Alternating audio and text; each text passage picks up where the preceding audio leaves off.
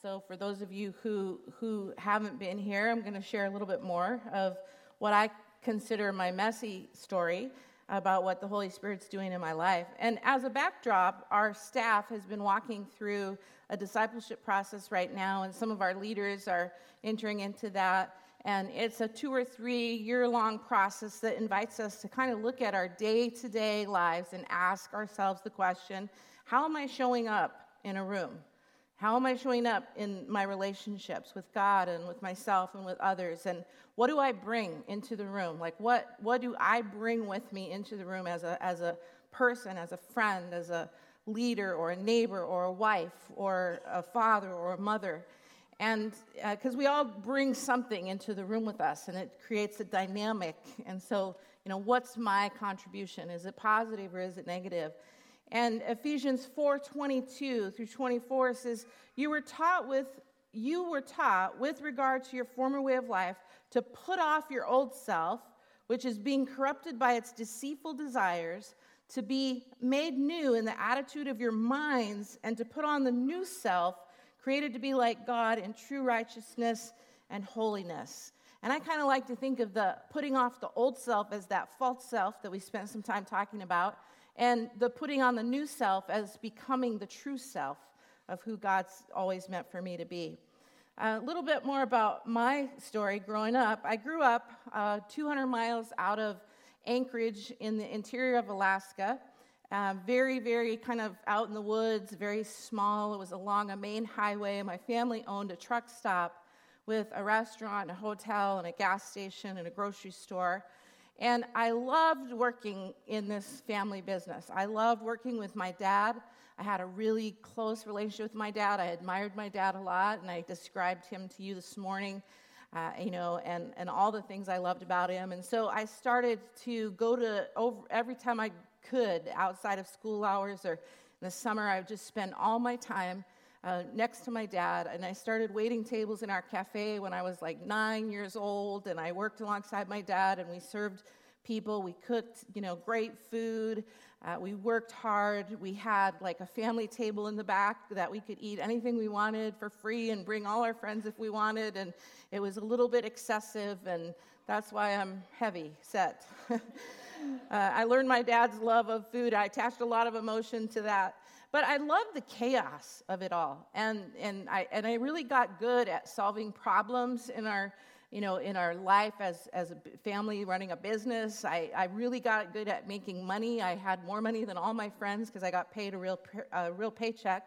Uh, an hourly wage, and you know, I bought a brand new motorcycle when I was in sixth grade, and you know, would race up and down the trails, and all the boys were jealous, and I just thought it was fantastic. Um, but I was a really good contributor to our business for being a kid.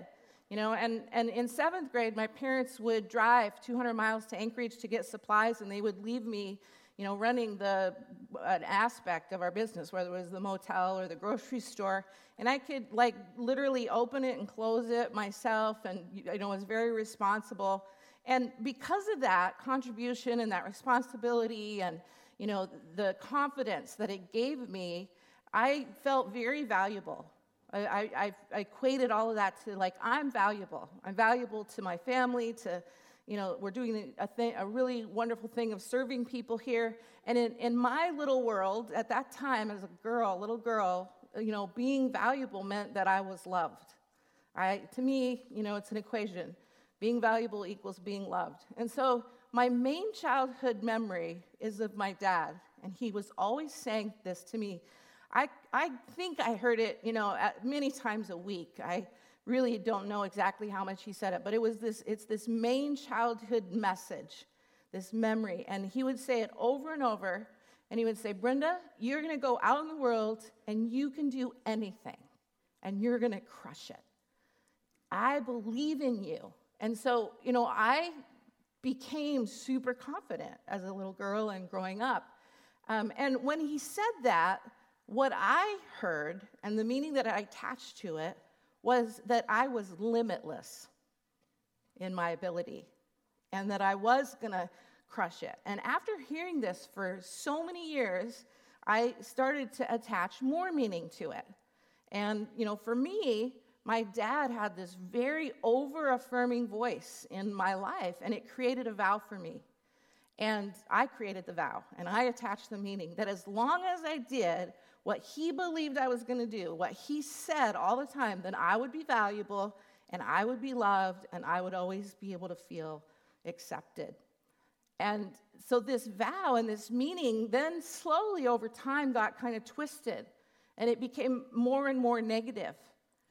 And, and it got twisted because I started to attach, you know, more meaning to it. Like, if people see my limitations, then I'm not going to be valuable to them, and I will not have their approval, and therefore I will not be loved. And so I kind of leaned into that, and I really set out to live in a way that I would never let you see or admit my own limitations, which, you know, now I see as incredibly prideful and I, you know, would be happy to be the one to really like take care of everybody else. And, you know, I, I would feel very valuable. And in my mind, you could have lots of limitations. I never felt like anything bad about or judged you for them because that was actually good job security for me because you know if if, if you had limit if you had limits and you needed me then you know that would just feed right into my negative vow and I could just help you because I don't have them. and, and I'll just take care of you and me, and you know, the world would be a better place. And so I, I've really been compelled kind of for a few years to sort of get to the bottom of this. Like, why do I have this gap between what I'm honestly going to let people see, my false self that we talked about, and what I'm trying to hide, and what I'm hoping that you'll never, ever, ever find out? There's, there's, there's a big gap. And that's just pointed to this, this false way of being uh, and that I shared with you earlier. And so my false self, it kind of just like this negative vow of like being Wonder Woman and, you know, limitless.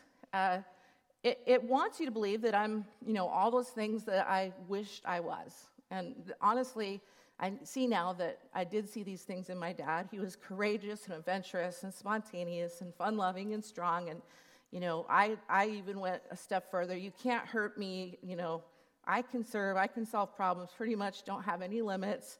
And, you know, my false self is quite lovable. And, and so, as I said this morning, she's really kept me functioning. But you know what? I'm exhausted.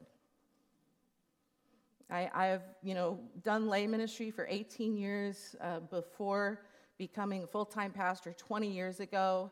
Uh, over 10 of those years, I've been a pastor of pastors or a leader of leaders, um, doing area leader and regional leader work. And so I've asked Jesus to, you know, help me deconstruct this false self. And I started to just learn how to be more honest. Now, it, it was really about being honest about my limitations and the fact that, you know, I do have fears and I do have flaws and I do have failures, and I really do get hurt when someone rejects me, and I am insecure sometimes, and I do try to get love by acting like I don't have limitations, but I do have them, and when, when they're exposed and you find out about them, I'm not relieved that you finally know the truth about me.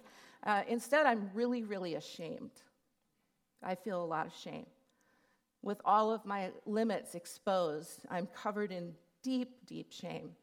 And I'm ashamed of feeling ashamed. you know, I, I, I'm ashamed of the shame. And so I try to hide it all.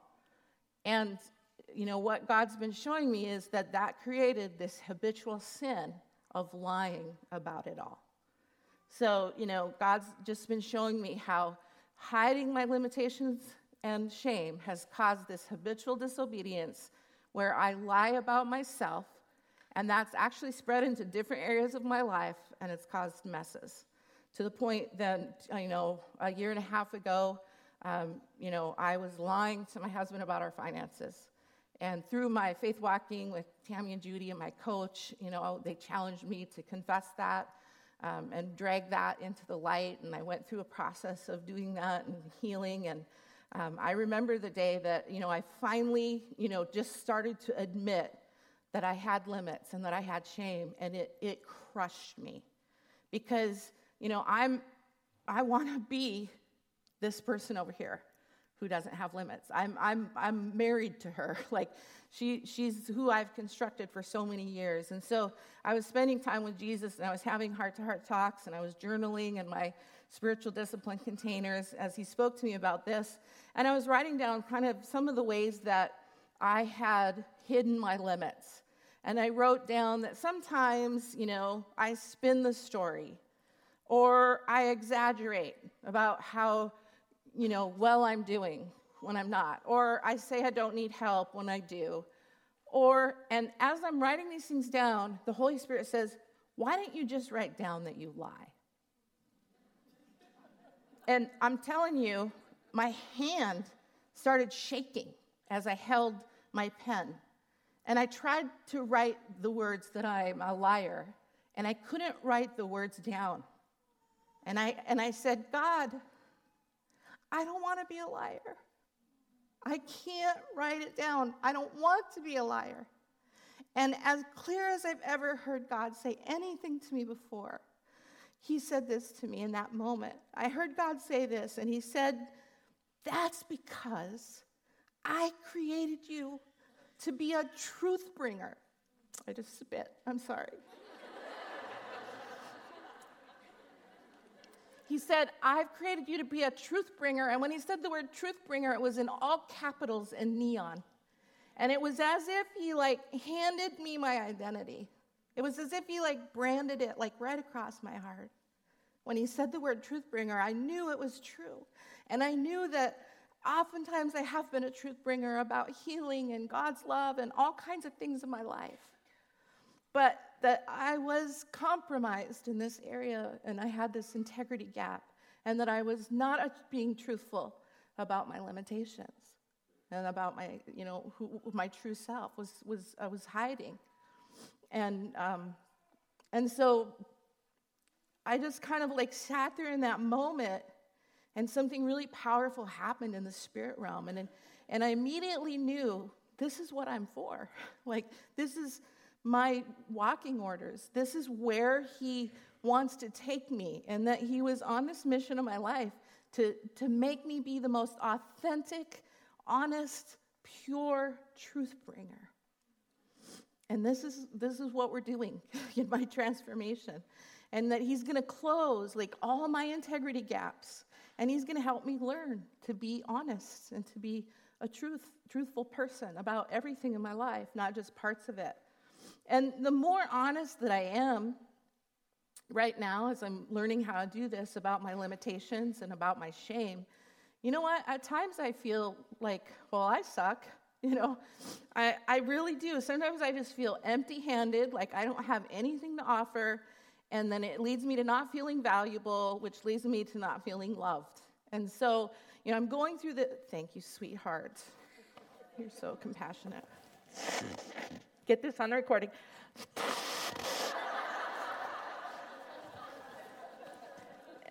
and it, just for the record, I'm blowing my nose, just so you know when you listen to the recording what's going on. They'll hear that and go, What is she doing? Drinking water.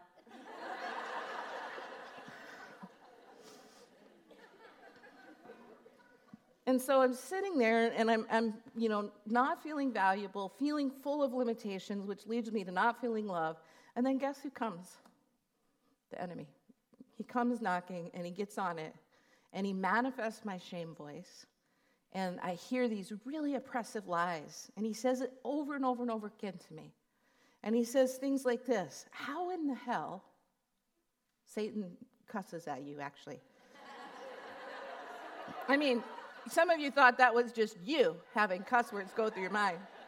And it's, it, did you know that? Like Satan's the one that's saying vulgar things to you about you. And um, it's probably not you.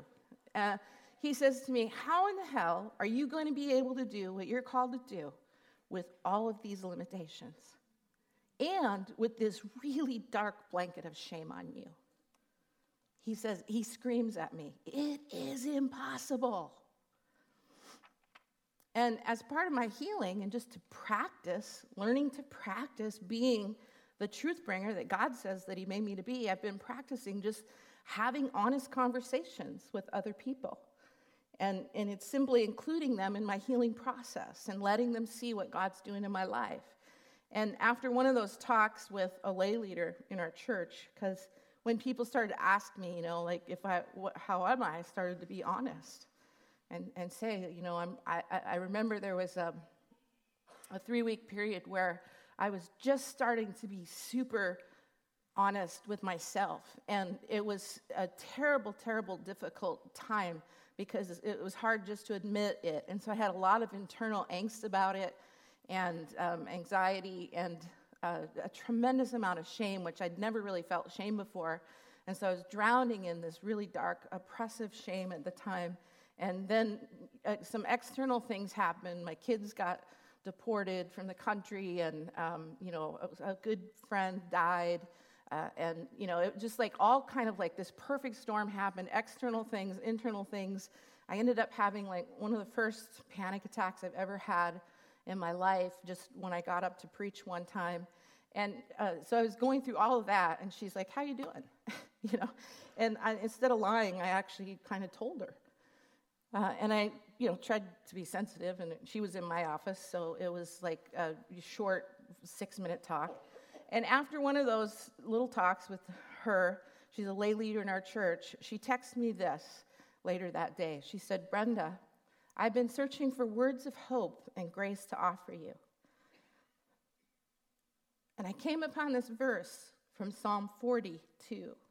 He lifted me out of the slimy pit, out of the mud and mire, and he set my feet on a rock, and he gave me a firm place to stand. And she said, As you have shown us so much grace, we, your friends in church, want to be a part of that firm place that you stand on. We love you and your God filled heart. And as I, I'm sorry, as I read those words, my heart was so filled with encouragement. And it was as if, you know, this hope and the Holy Spirit fell on me. And even though she was just one voice, it was as if I heard this whole choir of hundreds of people in my church standing up and going, Yeah. I mean, it felt like I knew that it was true. It just resonated with me that she represented a lot of my church family and how they felt for me. And so, you know, it again, just like that experience with that hug with the beautiful California couple that I told you about, the Lazats, just like that, it, in that moment, I felt healing come and I felt freedom from the lies that it wasn't okay for me to be messy and that it wasn't okay for me to have limitations and that it wasn't, you know, I felt freedom from the lie that it wasn't okay for me to be honest about my limitations and that I could be honest. And, and my church, my, there, there's mature people that could handle it.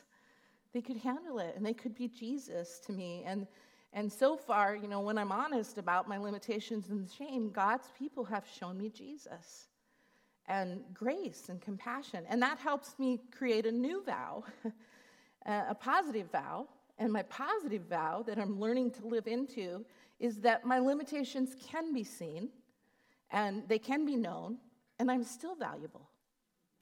And I can make a mistake and have limits and still be a good leader. And courage is doing it afraid, not waiting till you're not afraid and trying to do it, because that never happens.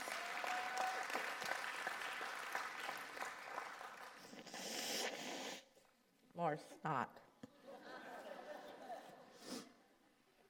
and so I'm just trying to learn how to live into this, this new positive vow. And I feel sometimes like I'm getting my butt kicked by transformation. and, you know, but I can get glimpses of this new place that God's taken me. And I'll tell you, the weight that's come off of me from learning how to stop lying, the weight of trying to be my false self and pretend like I don't have limitations is way heavier than, you know, anything I've experienced that was hard about transformation. And uh, I know that this new place, this di- one day, and I have this written in different places where I sit so I can read it, I pray over it, I spend time with Jesus over it. Um, and this is my positive vow that one day I will enjoy the freedom of being completely honest with myself and with God and with others about my limitations and about my fears, and I will be confidently loved as God's child instead of trying to get love out of my insecurity. And one day, I'm going to learn how to lead out of my most authentic and vulnerable self. And I'm going to acknowledge my limitations with no shame. And that's the beautiful place that God is taking me. And it's even taken me a long time to actually believe this, because at first it was hard to believe. See, the, there's this illusion about the false self. And here's a, a quote from Emotional Healthy Spirituality by Peter Sakar, whatever his name is. the vast majority of us go to our graves without knowing who we are. We unconsciously live someone else's life, or at least someone else's expectations for us. This does violence to ourselves and our relationship with God, and ultimately to others. So, I want to talk for a minute about some of the ways that some of the bad fruit that God has shown me from living in a way that's not authentic, from my false self that I, I kind of exposed to you this morning. And so there's a few things that are just, they're like clues that kind of reveal that false self to us. And it does take some courage to be honest enough to face them, and, but they're just helpful little, I think of them as a barometer. They're a helpful little barometer that helps us look at a few of, of the things that we can identify, and I've just found them to be helpful. And the first one is, is being defensive. And honestly, I've spent so much of my young life um, before I was 30 just being a defensive person.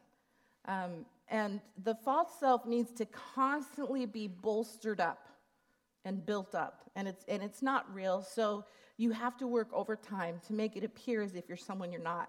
And when people start to poke holes in that, you have to defend it. I talked about that a little bit. So, touchiness or being hypersensitive or being easily offended and getting defensive points to our false way of being. Like the more easily offended you are, it's an indicator that you're really investing in defending your false self. So when people, you know, are poking holes in some of your masks or your public self, you just start to feel fear. And that fear, sometimes you're, you're, it's this fear that they're going to find out what's going on behind it in your inner self or in your private self or in your secret self. And so, you know, for instance, some people just like, they bristle, they get easily offended if they're not taken seriously. And most likely it's because they have the need for other people to see them as pretty important and, you know, serious. And they want, they want to be taken seriously. And so when they aren't taken seriously and they don't feel important, they get upset.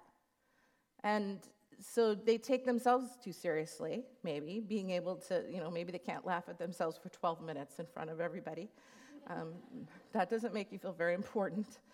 But, you know, it's just sometimes we learn to kind of mask those outward things, those outward displays of being defensive. We try to cover the defensiveness up, uh, and, and it's all just to try to cover how we really feel inside. And the way that we get annoyed or irritated, it still points toward the fact that we have this false self. And so let me give you an, an example from the author of the book, The Gift of Being Yourself. And I'm just going to read a tiny bit here of his story, one paragraph. I have always disliked being called Dave. Sometimes I correct people who do so. More often, I simply remind myself how trivial the matter is and I attempt to ignore my irritation. The obvious question, though, is why am I making such a big deal out of one consonant at the end of my name? The answer points back to the core of my false self. David, I confess, seems to fit better with the image of seriousness that I want to project. Dave seems too common and ordinary, perhaps too familiar. And in the puffed up state of self importance associated with my false self, I want to be unique and I want to be important. And I don't want to be content with ordinary. And that's how the false self works. Its touchiness is predictable, pettiness is one of its most stable characteristics. And that leads us to another clue that uh, also points out our false self. And so, Uh, I think if we can be honest enough to see it, uh, the next thing that God has shown me is my pet peeves. Uh, you know what you know what I mean by that, right? The things that kind of like bother us the most about other people. They're the things that sort of like get under our skin, and they just they just they really bug us. Um, it's actually talked about in Matthew 7 3. I think this verse means um, what I'm talking about here. It's the speck that bothers me in the life of someone else is almost always the log in my own eye. And uh, this, is, this was a hard one. I actually had to spend hours with Jesus on this to see this because I had some pretty righteous pet peeves. And, um, and I was defending them. And the Lord, it took hours for me to let the Lord pull back the layers and show me what was really going on. It was very humbling. But our pet peeves reveal our false self. And so let's just think about this and make some applications. Here's some examples. If laziness in others is what really bothers us, then there's probably a pretty good chance that discipline and performance are a core part of our false self. That, you know, we are kind of like embracing that with tenacity. And, and if it's playfulness and spontaneity in others that I find the most annoying, then probably seriousness, the opposite of that, might be kind of the central part of my false self. And I'm trying to protect that, and I'm working really hard to like project it. Or if it's moral, you know, disregard that's particularly irritating to someone, then your false self is probably built around moral self righteousness. Well, I would never do that. You know, and so when you see other people have a moral failure, you have zero grace for it. And you kind of have a self righteous um, attitude. Or if people are having a strong, like, emotional response, and that really bugs me, like, oh, why do they have to be so emotional all the time? I kind of, you know, like, despise that in others. Then there's probably something about, you know, controlling your emotions that's really central to the script of your false self. Does that make sense? So you can kind of like, it's almost like you have to flip the coin over and see like what's on the other side. There's always a correlation of how one reveals the other. And uh, here's a couple of examples of my own pet peeves, and it's really, like I said, um, taken me a long time to admit some of this, but I've just prayed and I've asked God, like, I really need you to reveal these things to me because it's all part of Him destructing my false self. So, one example for me is I have always been really irritated with people who struggle with insecurity. And as I've prayed about this, you know, they're the hardest people for me to be around and um, and so I prayed about a lot, and I've asked God to show me, you know, what's what's going on. And what God has shown me is that I just take, because my false self was really overconfident because of my over affirming Father's voice, that I take a lot of pride in my own kind of self confidence. And so it was all false. But if you don't have that, I don't have I don't have patience for you, right? And so uh, as I prayed about that, um, I, I realized like I kind of wish that you'd believe that I'm completely confident and you know deep inside my really authentic self and now i can honestly say that you know it, i do have fear of rejection and i do have insecurity and as i'm becoming more and more authentic about some of those things that i've worked so hard to portray are taken away my authentic self is very aware of my insecurities, uh, way more than I would, would have ever honestly admitted. Another example for me is when people don't allow me to help them through hard times. Um, it always bugged me when people would be like, oh, I just went through the hardest time, but thankfully I got through it. And I'm like, well, pff, now you tell us, like, why didn't you let us pray for you? Like, you know, and I, I had this sort of like, it was always one of my pet peeves that when people go through re- really hard stuff alone and then they later admit it, you know, and say, that was really tough. I've kind of preached about how wrong that is and how, you know, they need to be willing to do community and let others help them through life. And, you know, I, I mean, this has been something I've even preached, you know, points on. I've been really adamant about it. And so when I named it as a pet peeve and asked God to reveal to me what was under it, what he said to me is, you know, it actually highlights my own need to be trusted. And I'm offended that they didn't trust me to talk to me about it. and because that would have made me feel valuable and loved. Isn't it broken? You know, it's just like somehow I feel the need to be trusted, to be a confidant. And so my strong reaction to that reveals the pretense of my false self. Does that make sense? So it's very helpful to kind of look at pet peeves and um, it reveals something. All right, and then the, the next thing is the pattern of our compulsions. And this is because living out of our false self develops addictions and dependencies in our lives. I'm actually kind of fascinated about this aspect of our false self. It's really a tragic result of trying to meet our own needs. And uh, if we dared to trust God is good, then we would discover that everything we could ever, you know, most deeply long for is found in God, and it's not going to be in, in other things. But when we choose to go to other things separate from God, we become, you know, that, that becomes part of our false self. But there's this hollowness in the false self to attachments. And so, um, all kinds of wrong things, and that usually leads to addiction. And so, um, you know, other people that have excessive attachments and false selves, they, that's glaringly apparent to us, and it's really not that easy for us to see that we have some lies of our own, that um, we have some addictions as well because of our false self. Um, 2 Corinthians 12 8, and this is just that familiar verse from Paul. Three times I pleaded with the Lord to take it away from me, but he said to me, My grace is sufficient for you, for my power is made perfect in weakness. Therefore, I will boast all the more gladly about my weaknesses, so that Christ's power may rest on me.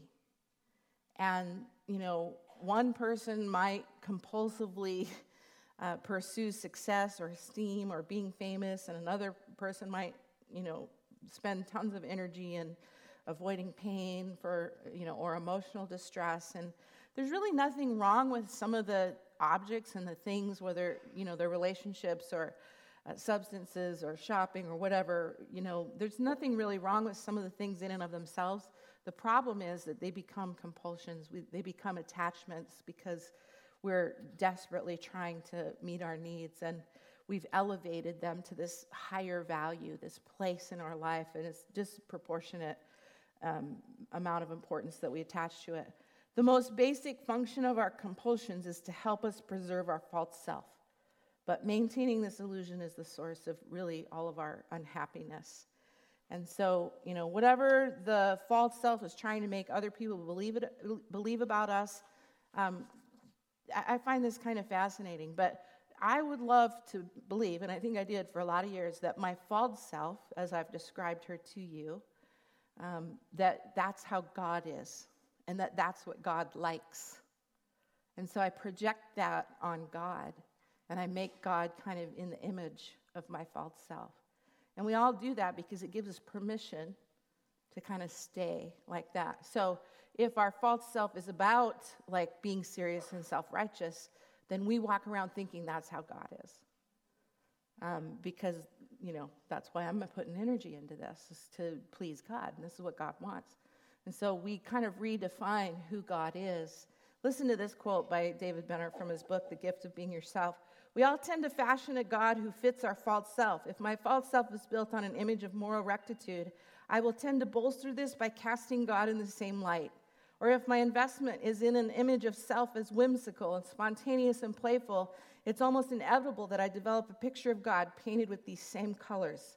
Having first created a self in the image of our own making, we then set out to create the sort of God who might, in fact, create us and approve of how we live out who we are. This is the perversity of the false self. Coming out of hiding is accepting God on God's own terms. Doing so is the only route to truly being our unique self in Christ. And I just want to talk for a second here about courage and the courage that it takes to really get vulnerable and stay vulnerable.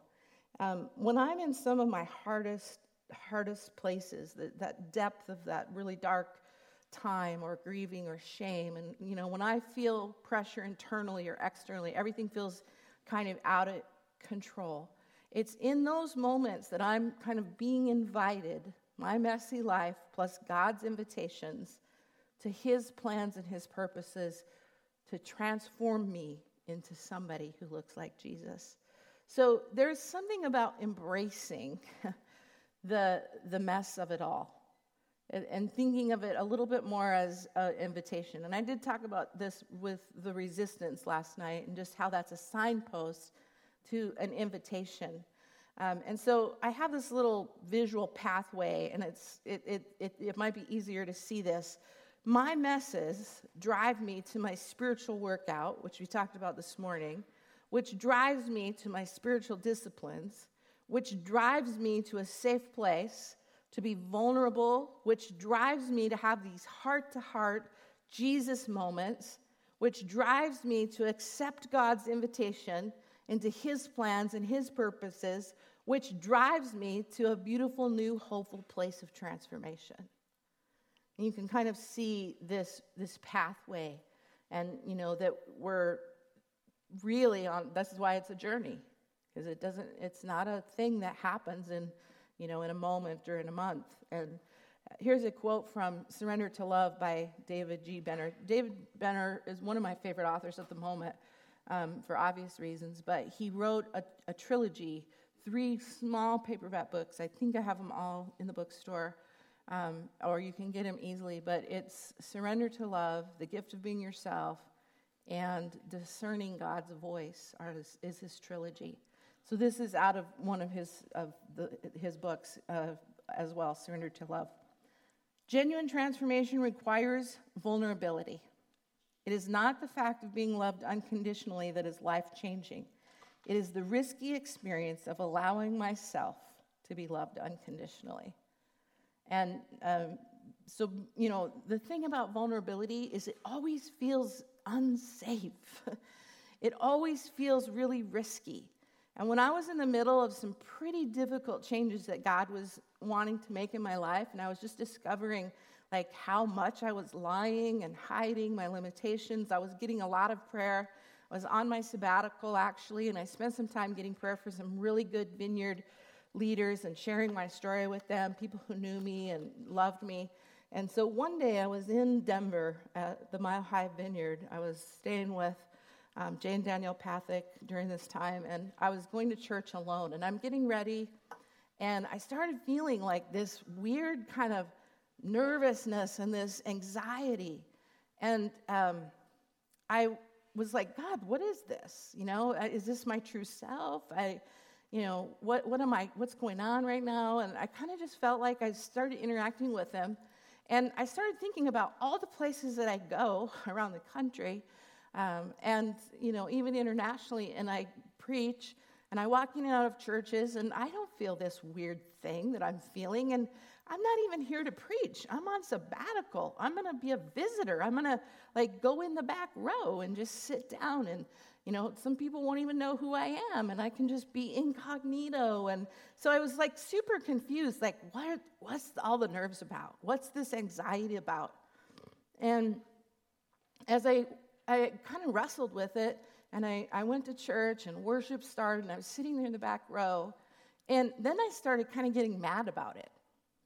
And I, I started to say to God, like, you know what? This true self stuff really sucks. And I miss her. I miss being overconfident. I've walked in and out of places and felt fine. You know, I feel I feel great when I'm overconfident. I like her. I miss her. This, this true self authenticity, I have to feel this anxiety and this vulnerability. I don't like this. Who wants to be me now? You know? And, and I just kind of was whining and complaining, and worship is going. And, you know, I made a really strong statement about how much I miss being overconfident. And I really don't like this feeling of vulnerability. And God said, Yeah, but all of that was a lie. That was your false self. You were hiding behind it. You were pretending a lot, and it's not even true. And so during that conversation, I said, Okay, so, okay, yet one for you. and I said, I I feel so vulnerable. Like, how can this be the beautiful place that you're taking me? I feel so weak in this moment and so exposed. And I I'm just feel like a baby. Like this is terrible feeling. And and he said, "You know what? I think that you're a hundred times more courageous right now in your vulnerability than you ever, ever were before in your false confidence. What you're doing now is real courage. It's doing it afraid because courage isn't sitting somewhere until you can bolster up enough confidence to feel 10 feet tall and bulletproof. It, you know, it, here, it's, it's let's do this together, even if you're afraid, because I'm God and you're not, and I'm going to be beside you, and I am with you. And Brenda, you can trust me, and you are not alone. And I know vulnerability. I know this feeling that you're feeling. And you're not alone, and you can trust me. And I've just experienced so much resistance to this feeling of being vulnerable. And really, I, I get a little bit stuck here sometimes over the past year or so. And so when I feel this resistance, I just, I kind of start to pray. And I get prayer over and over. I, there was a time, you know, coming out of my sabbatical where every time I got prayer, I just kept asking people to pray for me so that I could find the answer to this question Why am I so resistant to being vulnerable? If this, because I was convinced this is what God wants. He wants me to learn to be exposed and admit my limits and this grand, beautiful vulnerability. And, and if this is my new true self that God's calling me to, I don't want to walk around hating it. So, what is this like resistance about? And I was getting prayer one day. I was back to work part time. We had a women leaders meeting, and then we kind of got in some groups and prayed. And Jill Peterson from our staff was praying for me. And she had this really this picture. And, and when she painted this picture in her prayer, it was like it, it broke, something like the confusion, like broke off of me. And the picture was this cage, and I was inside of the cage, and Jesus was outside of the cage with the door open. And he said, I'm not gonna, he had his hand in there, and he had his arm on me, and he, he said, But I'm not gonna like pull you out. I'm not gonna make you come out. I'm not gonna force you to come out. And I know you feel safe in there. That's why you're in the cage. But you need to know something, Brenda. It's way safer out here because I'm out here. Amen. He said, you know, that vulnerability is because it doesn't feel safe. That's all. The resistance is you would like it to feel safe, and it doesn't feel safe to be vulnerable. And so, you know, I start talking to him about it. I start crying. I have my question answered that I, am resistant to vulnerability because it doesn't feel safe. I feel exposed. And, um, and then he starts to sh- share with me. I say, So, how, what, how's this going to end up good? like, you know, like, where's the joy? Where's the freedom? Where's the fun? I don't see it. Um, and he says, the, the joy isn't in being vulnerable, it's found in me. The freedom is in me, the fun is in me. And I'm out here, and you're safer out here because I'm out here. And I'm the one that's going to be with you. You're not alone. And so, you know, it, it just like, it, it, it healed me. Uh, the resistance just sort of like, it just sort of lifted off of me. Because I'm like, oh, it's about being safe and my safety is in my Savior. He's the one that's going to make me safe. He's the one. And sometimes I'll tell you, um, I have done exactly what God wanted me to do. I was in a room full of leaders, and um, I had there was it, it, was this was last year, and I was had some rough things happen in this leadership context, and um, leaders from a lot of different churches were gathered, and um, and, and I was feeling like, you know, sometimes hurt and sometimes misunderstood. And we were having a meeting and, you know, it kind of got to the end and I kept feeling like I wanted to cry. And then I would push it back down, like, oh, no, you know, I'm not crying in this room of leaders because that's not what a good leader does. And um, I was like really trying to like move between my false self and my, and my real self. And I just feel the Lord going, you got to be honest. You got to be honest. You got to be honest. So I'm like, okay, I have something to say before we go. And, um, and I started being honest and I started sharing like some of my things I was feeling and some of my fears. And we ended up having a really good discussion and we prayed. And I was like, oh, thank God I did what you want me to do. I obeyed you. I was vulnerable. And for three days, I was so oppressed with so much shame. And I was sitting in church on a Saturday night. I was trying to worship. I'm like, God, I did exactly what you wanted me to do. I was vulnerable, I was honest, I, you know, I was authentic, and I feel like crap. And I'm oppressed. And he goes, This is just shame. This is like a vulnerability hangover because you were so vulnerable, and now the enemy is telling you, Don't you regret it? Don't you wish that they didn't see that in your leadership? Don't you wish you hadn't have said that with those leaders? Because they don't, you know, that's kind of weird, isn't it? They might not think you're a good leader. It was all just shame. And so I had been learning what to do with shame and how to drag shame into the light.